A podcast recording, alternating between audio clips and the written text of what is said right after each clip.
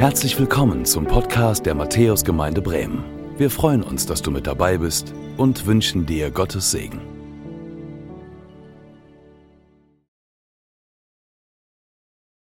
Äh, Das nenne ich echt magisch. Schön, dass ihr da seid.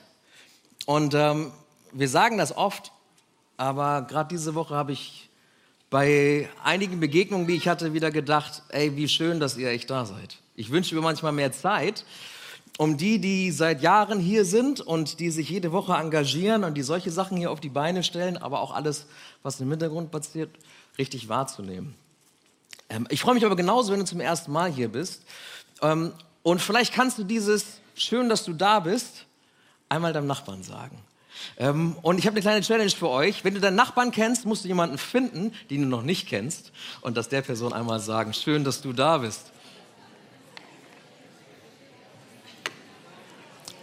Einige gucken sich um, dann müsst ihr euch halt aufmachen und jemanden finden, den ihr noch nicht kennt.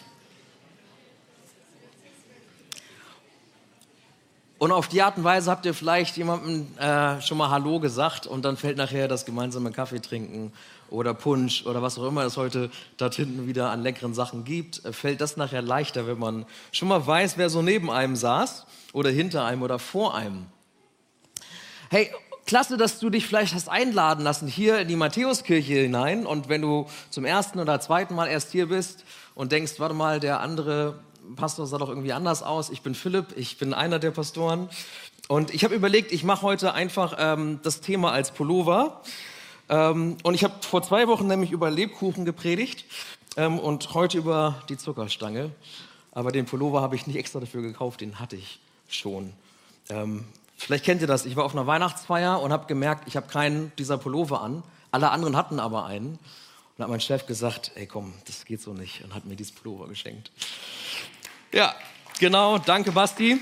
Ähm, richtig gut. Ähm, und deshalb äh, kann ich sozusagen jetzt äh, thematisch äh, adäquat angezogen zu euch äh, predigen, zu euch sprechen. Und ihr habt gerade gehört, äh, wie diese Zuckerstange entstanden sein soll, ähm, diese Candy Cane. Es gibt aber mehrere Legenden darum, wie sie entstanden ist. Also die eine sagt, vor ungefähr 100 Jahren in den USA so in der Zeit der Weltwirtschaftskrise wollte ein, äh, wollte jemand Kindern was Gutes tun und ihnen eine Freude machen. Und gleichzeitig ist ihm aufgefallen, dass man damit gut Weihnachten erklären kann. J für Jesus oder die Hirtenstange sozusagen so, um Jesus als guten Hirten zu erklären. Und ähm, warum das etwas Schönes ist, auf das wir uns freuen an Weihnachten und worum es aber eigentlich geht.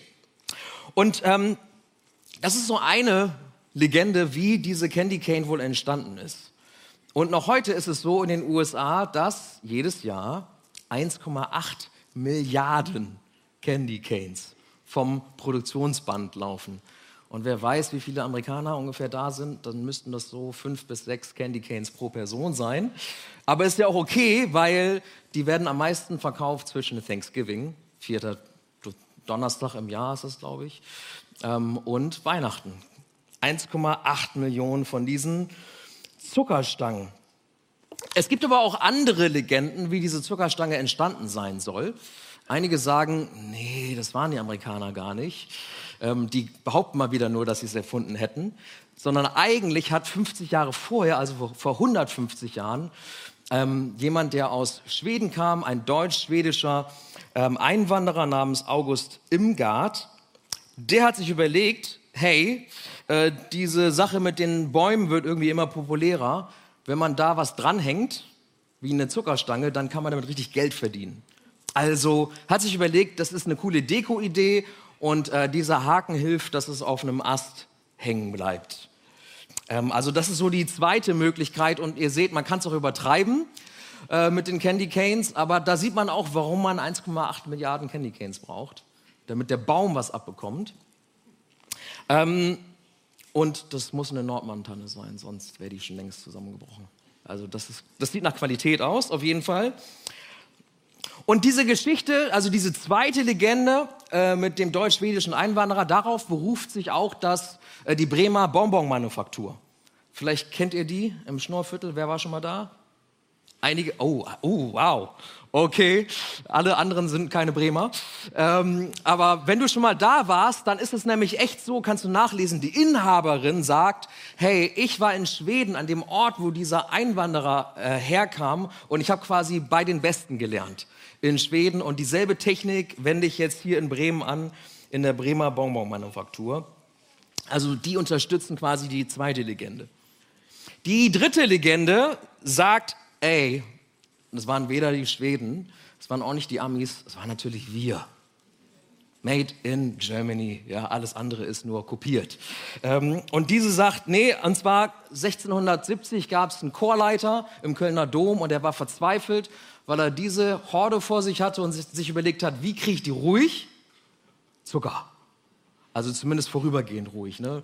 Dann im Nachgang an die Chorprobe haben dann die Eltern den Spaß so, aber erstmal vorübergehend ruhig. Und dann hat er sich aber schon überlegt, okay, die Eltern, ne, mit denen will ich mich nicht anlegen, also biege ich das und sage, hey, es geht doch um Jesus.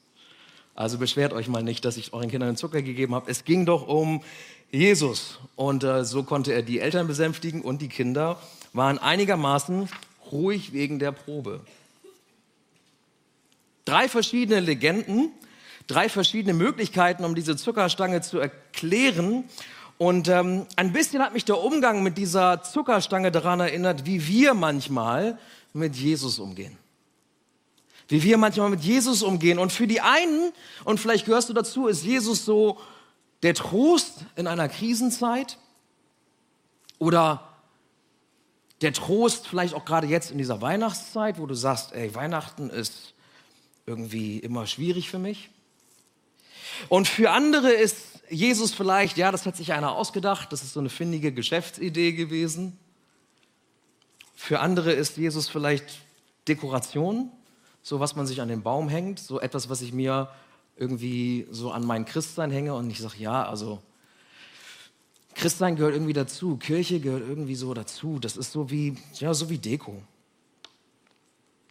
Und für andere ist vielleicht und vielleicht auch für dich, Jesus, etwas, wo du sagst, damit kann ich gar nichts anfangen. Jesus ist doch so dieses sich benehmen, so wie die Chorjungs. Jesus ist doch für die Leute, die das brauchen, die so ein bisschen Ordnung brauchen in ihrem Leben, die Gebote brauchen, die, denen man helfen muss, wie man ein anständiger Mensch wird. Und vielleicht gehörst du zu einer dieser Kategorie Menschen, wo du sagst, ja, ich, ich glaube, Jesus ist irgendwie etwas von allem. Ich möchte heute sagen, Jesus ist viel mehr als diese Legenden. Viel mehr als das, was man über Jesus häufig so hört. Jesus ist mehr als nur Trost in der Krise. Jesus ist mehr als nur eine Geschäftsidee. Jesus ist mehr als nur Dekoration auf mein Christsein, wo es dazugehört, zu Weihnachten mal in die Kirche zu gehen. Jesus ist mehr als nur ein Lehrer, der uns vorgelebt hat, wie man gut miteinander und mit sich selbst zurechtkommt. Jesus ist mehr als das. Und wenn du dir nachher eine Zuckerstange mitnimmst, ich weiß, einige gucken da schon so leicht lüstern drauf, seit die da stehen, die beiden Körbe, dann möchte ich, dass du eigentlich nur eins mitnimmst aus dieser Predigt heute. Jesus ist mehr. Jesus ist der gute Hirte. Es ist keine Legende, keine Behauptung, er ist der gute Hirte. Und warum glaube ich das? Weil er das selber über sich gesagt hat. Er hat selber von sich gesagt in Johannes 10, Vers 11, ich bin der gute Hirte. Der gute Hirte. Nicht irgendeiner, der gute Hirte. Und wenn wir reingucken in die Bibel, in das Neue Testament, in das Johannesevangelium, dann erklärt Jesus, bevor er von sich aus sagt, dass er der gute Hirte ist, erklärt er, was macht denn eigentlich so einen guten Hirten aus? Was macht eigentlich einen guten Hirten aus? Jemanden, dem man sich anvertrauen möchte, den ein, wo ein Schaf sagt, yo, von dem möchte ich mich führen lassen. Und er beschreibt und er sagt, hey, ein guter Hirte, das ist einer, der, wenn der kommt, dann macht der Wächter, der, der an der Tür steht, der macht ihm auf.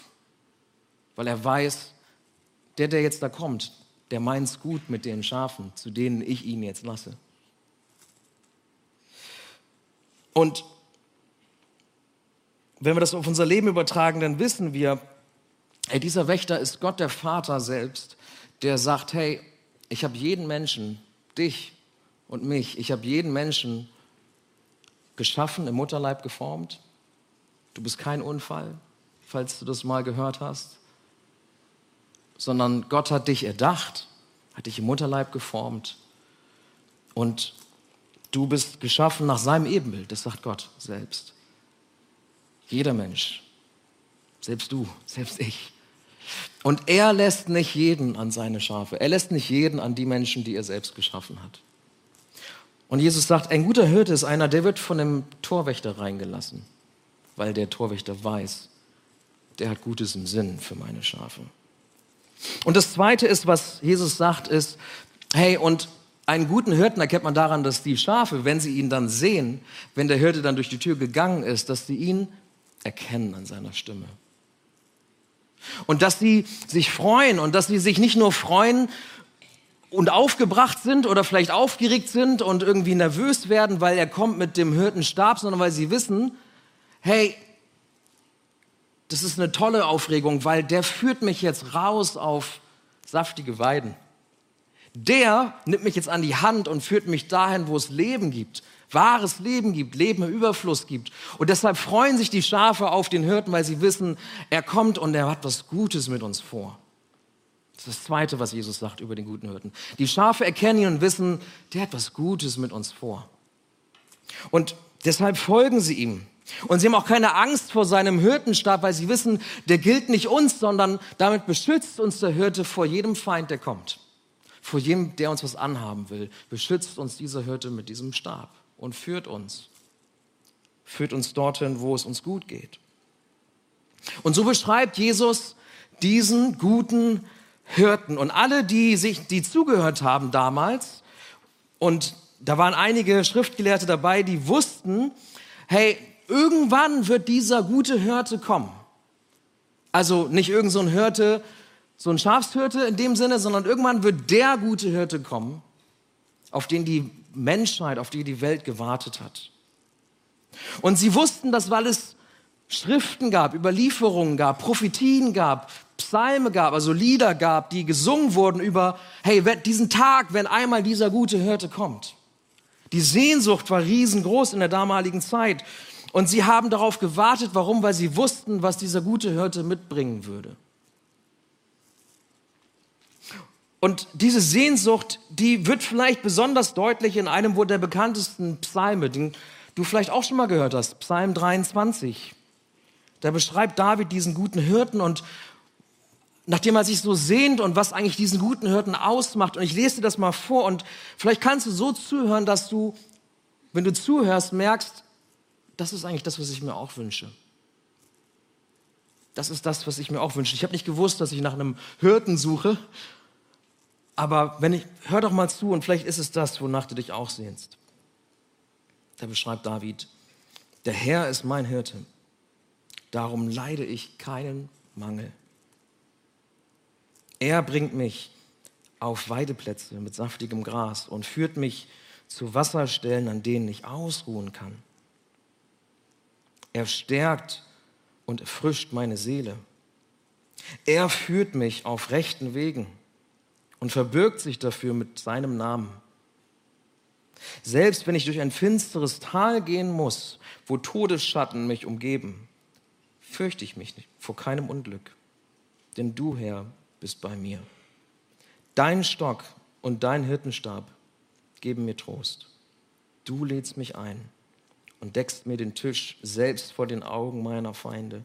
Du salbst mein Haupt mit Öl, um mich zu ehren und füllst meinen Becher bis zum überfließen. Nur Güte und Gnade werden mich umgeben, alle Tage meines Lebens, und ich werde wohnen im Haus des Herrn für alle Zeit. Das ist der gute Hirte.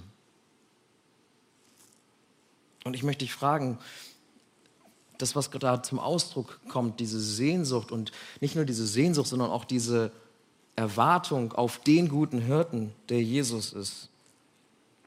Sind nicht all diese Beschreibungen von diesem guten Hirten die Dinge, nach denen wir uns sehen? Kein Mangel zu leiden.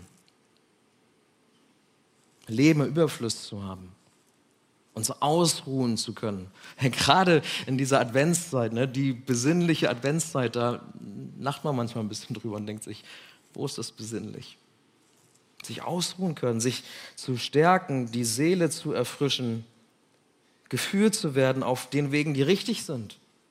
Und dass jemand für mich einsteht, mit seinem Namen für mich einsteht, sich vor mich stellt, mich hindurchführt durch Tiefen und nicht sagt, nee, ist mir zu hart, ich mach mal dein Ding, sondern dabei bleibt, Trost spendet,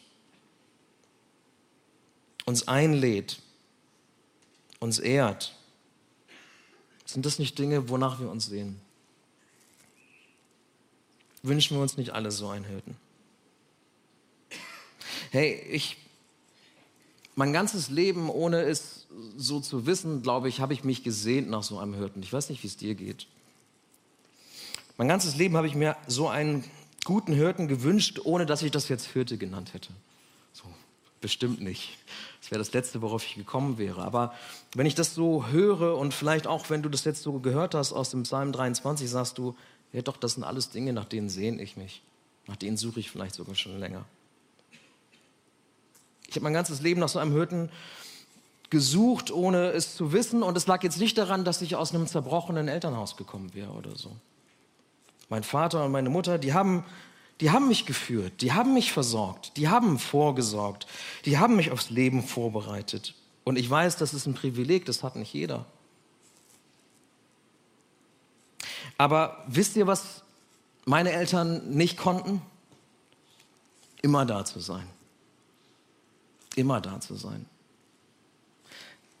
Als ich in der Grundschule war und ich war das einzige Kind, mit schwarzen Haaren und wurde dafür gehänselt, waren sie nicht da, weil ich alleine in der Schule war. Meine Eltern konnten nicht überall sein, wo ich auch war.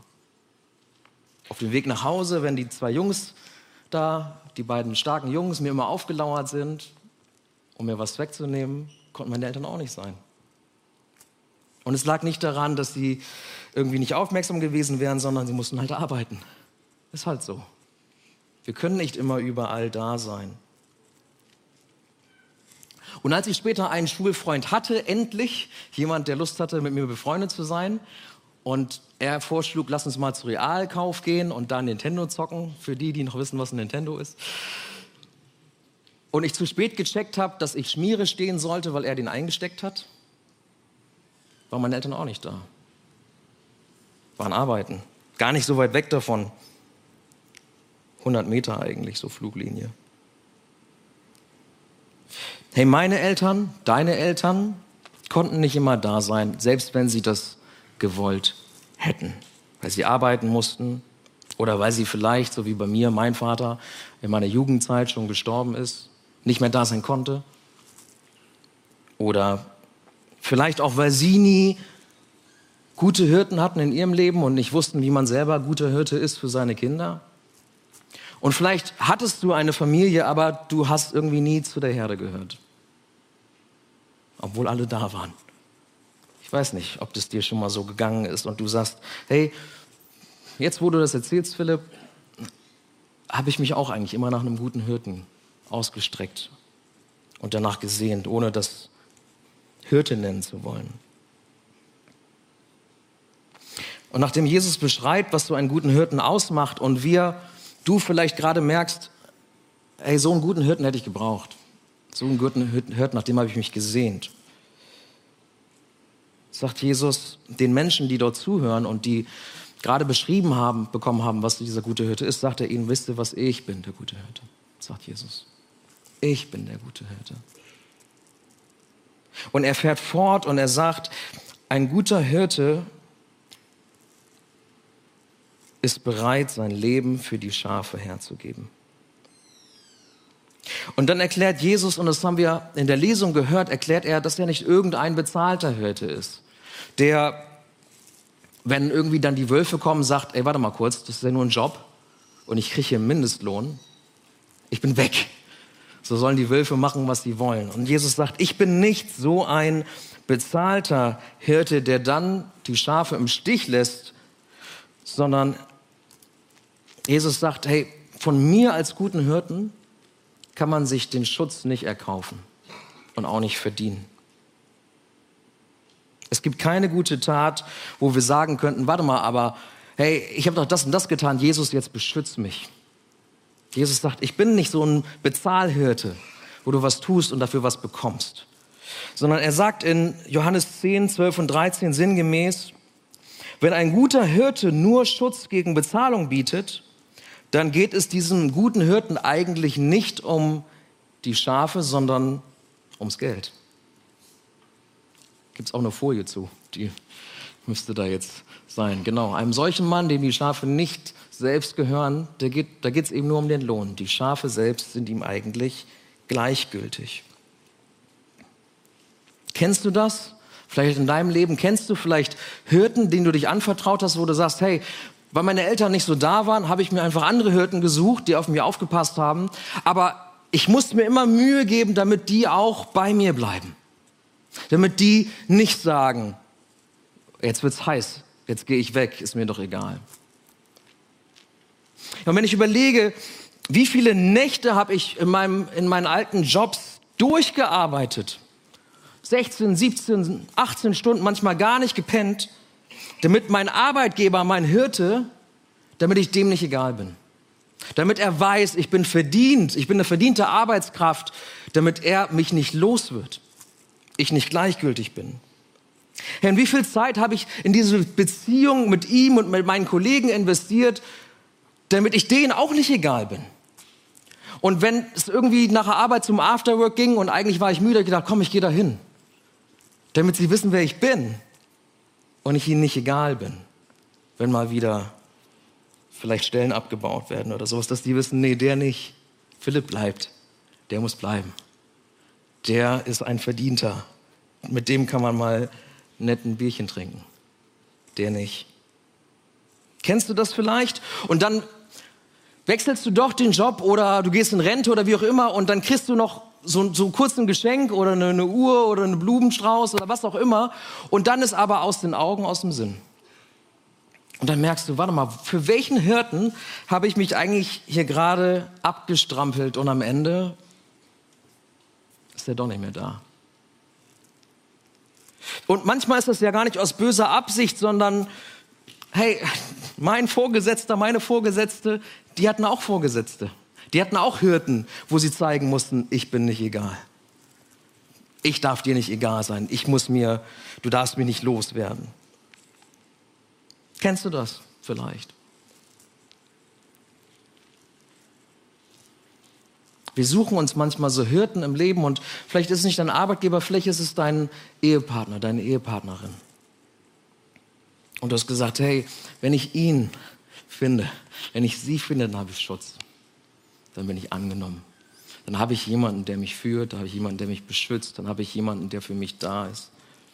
Und ich weiß, dass gerade, gerade viele Frauen wünschen sich das, diesen starken Beschützer, diese Schulter, und, wo man sich anlehnen kann und wo man sagt, hey, und ich weiß aber, diesen Hirten, den muss ich mir irgendwie verdienen und dann hast du dafür gesorgt, vielleicht sorgst du dafür, vielleicht tust du das auch schon seit vielen Jahrzehnten, dass du sagst, hey, wenn, wenn der aufsteht, dann liegen die Klamotten ausgebreitet da, das Hemd ist gebügelt, das Frühstück ist fertig, der Kaffee ist schon gekocht. Einige schmunzeln gerade, weil die sagen, nee, nee. Das ähm, hat mit dem Jahr aufgehört, ne? Aber vielleicht ist das so. Die einen können lachen, die anderen sagen vielleicht, nee, das ist so. Das mache ich seit 20 Jahren und damit er mein Beschützer ist und bleibt, damit er nicht wegrennt, damit er da bleibt. Mache ich das jeden Morgen. Und wenn er nach Hause kommt, ist das Essen fertig und die Kinder sind wettfertig. Ich weiß, dass es diese Beziehung gibt und dass wir uns auch im Leben, in unseren Beziehungen, und das ist jetzt vielleicht eher so traditionell, was ich gerade geschildert habe, aber dass es diese Suche nach einem Hirten, nach einer Hirtin gibt und dass wir uns versuchen, sie zu finden und dass wir alles dafür tun, dass wir diese Hirten nicht verlieren in unserem Leben. Bis dann es doch irgendwie arg kommt und dann ist er weg oder sie ist weg. Bis dann doch Krankheit kommt und dann ist er weg oder sie ist weg. Und vielleicht bist du in einer anderen Rolle. Vielleicht bist du die Person, wo du sagst, ja, ich bin dieser Hirte, ich bin diese Hirtin für meine Familie. Ich passe schon seit Jahren auf meine kleine Herde auf und ich racker mich auf für diese kleine Herde, aber es reicht einfach nicht. Es reicht einfach nicht. Ich kann meine Herde, meine kleine Familie nicht beschützen. Ich kriege sie gerade so durch. Und du merkst, was für ein unvollkommener Hirte du bist, was für eine unvollkommene Hirtin du bist. Und ich möchte dich vielleicht erlösen von dieser Spannung, in der du dich selbst befindest. Ich möchte dir eine Antwort geben, vielleicht auf diese Suche nach diesem guten Hirten und dir sagen, Jesus sagt, ich bin der gute Hirte. Jesus sagt, ich bin der gute Hirte. Und du bist ein Geschöpf Gottes. Du bist sein Schaf, auch wenn du das vielleicht nicht hören möchtest heute und du denkst, warte mal, ich habe mich so schön hier rausgeputzt für den Gottesdienst. Der Pastor hat mich Schaf genannt. Ähm, du bist sein Schaf und das sage ich in aller Liebe, in der Gott das zu dir sagt. Und er meint damit, hey, du bist ihm so kostbar, dass er lässt die Herde zurück, um dir nachzugehen. Er lässt die Herde zurück, um dir nachzugehen, weil du ihm wertvoll bist. Und wenn du ihm sagst, dass du dazugehören möchtest, dass du in seine Herde möchtest, dass er dein guter Hirte sein darf, dann nimmt er dich auf. Dann nimmt er dich auf in seine Herde. Dann darfst du vielleicht am Ende einer langen Suche, auf der du dich befindest, oder am Ende vielleicht von so einer Reise, wo du auch mal links oder rechts ausgebrochen bist, darfst du zurückkommen zu dem guten Hirten, der dir Fürsorge schenkt, Ruhe schenkt, Führung schenkt, Schutz schenkt, den du sonst nirgendwo findest, Vertrautheit und ein Leben im Überfluss. damit meine ich jetzt nicht materiell, sondern alles, was, wonach deine Seele dürstet, findest du bei diesem guten Hirten. Und Jesus fährt fort und sagt, wisst ihr was, und dafür, das kann man sich nicht kaufen. Das kann man sich nicht kaufen. Das ist, wer kennt noch die Mastercard-Werbung? Unbezahlbar. Unbezahlbar. Und weil das für Menschen unbezahlbar ist, hat Jesus selbst, hat Gott selbst dafür bezahlt. Und Jesus hat als der Sohn Gottes sein Leben hingegeben. Als guter Hirte für die Schafe sein Leben gelassen. Obwohl er wusste, und das, da fährt er fort, obwohl er wusste, was für Schafe wir manchmal so sind. Ne? Johannes 10, 14 und 15, da heißt es, ich bin der gute Hirte, ich kenne meine Schafe. Der kennt dich, er kennt mich, er weiß, für ein, was für ein dummes Schaf ich manchmal bin. Der weiß, dass ich mich manchmal nach anderen Hirten, dass ich Ausschau halte, dass ich Versorgung, Sicherheit woanders suche. Ich habe erzählt, dass ich in meinem alten Job ähm, manchmal Nächte durchgearbeitet habe. Diese Woche habe ich wieder eine Nacht durchgearbeitet obwohl es gar nicht so nötig gewesen wäre. Aber weil ich dachte, nee, ich will da irgendwie nochmal einen Punkt setzen. Also was für ein dummes Schaf sind wir manchmal. Und Jesus sagt, ich bin der gute Hirte, ich kenne meine Schafe. Und meine Schafe kennen mich. Genauso wie der Vater mich kennt und ich den Vater kenne. Und trotzdem sagt er, und ich gebe mein Leben für die Schafe her. Ja, als Jesus sein Leben für dich und für mich hergegeben hat, wusste er, was für ein Schaf du bist. Wusste er, wie stur du bist. Wusste er, wie oft er anklopfen würde bei dir und du würdest immer noch nicht öffnen. Das hat Jesus alles gewusst. Und trotzdem hat er sein Leben für dich gegeben und für mich gegeben. Trotzdem ist er gekommen, deswegen feiern wir Weihnachten. Und trotzdem will er, so wie er damals das wollte und ähm, das den Menschen gesagt hat, will er noch heute auch dein guter Hirte sein. Und er hat damals den Schriftgelehrten, die haben das erwartet, dass Jesus kommt äh, oder dass der Messias kommt, dass der gute Hirte kommt. Dachten nicht, dass Jesus es ist, aber sie haben das erwartet und sie haben gedacht, okay, aber wenn der kommt, dann kommt er nur für uns. Nur für uns Israeliten. Und dann sagt Jesus, nee, ich bin für alle gekommen. Ich bin für alle gekommen. In Vers 16 sagt er, ich werde Menschen rufen aus verschiedenen Stellen. Jesus ruft Menschen zusammen aus verschiedenen Nationen und er versammelt sie in einer Herde. Das ist der Grund, warum wir einladen zu Weihnachten. ist der Grund, warum wir euch Mut machen, zu Weihnachten einzuladen und vielleicht auch mal jemanden zu fragen, der aus einem Stall kommt, der anders ist als euer Stall, der anders riecht als ihr, der anders aussieht als ihr. Deshalb machen wir euch Mut und sagen, hey, lasst uns einladen, weil Jesus, der gute Hirte, uns eingeladen hat und sagt, hey, ich, ich rufe Menschen aus allen Stellen, aus allen Nationen zusammen. Und deshalb laden wir nicht nur ein, sondern deswegen haben wir auch ausgesandt Missionare, die rausgehen und dem letzten Stall, der noch nicht von Jesus gehört hat, erzählt der gute Hirte. Johannes sitzt da hinten. Im Januar schicken wir dich raus, zwei Jahre, damit du es Leuten erzählen kannst, damit du auf, auf Stelle triffst und ihnen sagen kannst, hey, der gute Hirte ist vor euch gekommen. Jesus als der gute Hirte hat sein Leben für dich gegeben und er hat die Macht der Wölfe. Und es gibt viele Wölfe in unserer Zeit. Es gibt viele Wölfe, vielleicht auch in deinem Leben, um diese Macht der Wölfe zu brechen. Und er gibt sein Leben hin, weil er weiß, dass er sie da empfangen wird, weil Jesus auferstanden ist. Das sagt die Bibel, das haben hunderte von Zeitzeugen gesagt. Das ist etwas, was gut nachzuvollziehen ist, auch für Historiker. Er ist wieder auferstanden und deshalb kann er noch heute dein guter Hirte sein. Deshalb ist es nicht ein guter Hirte von damals, sondern ein guter Hirte von heute, der dir das geben kann, was du in der Welt nicht finden wirst. Bei keinem Hirten, wo du anklopfst. Und ich möchte dich einladen heute, dass du dich diesem guten Hirten anvertraust. Vielleicht zum ersten Mal. Oder vielleicht, so wie ich das brauche, immer mal wieder, wenn ich als dummes Schaf ausbüchse und mir irgendwo anders Schutz suche, irgendwo anders Ruhe suche, irgendwo anders Erfüllung suche.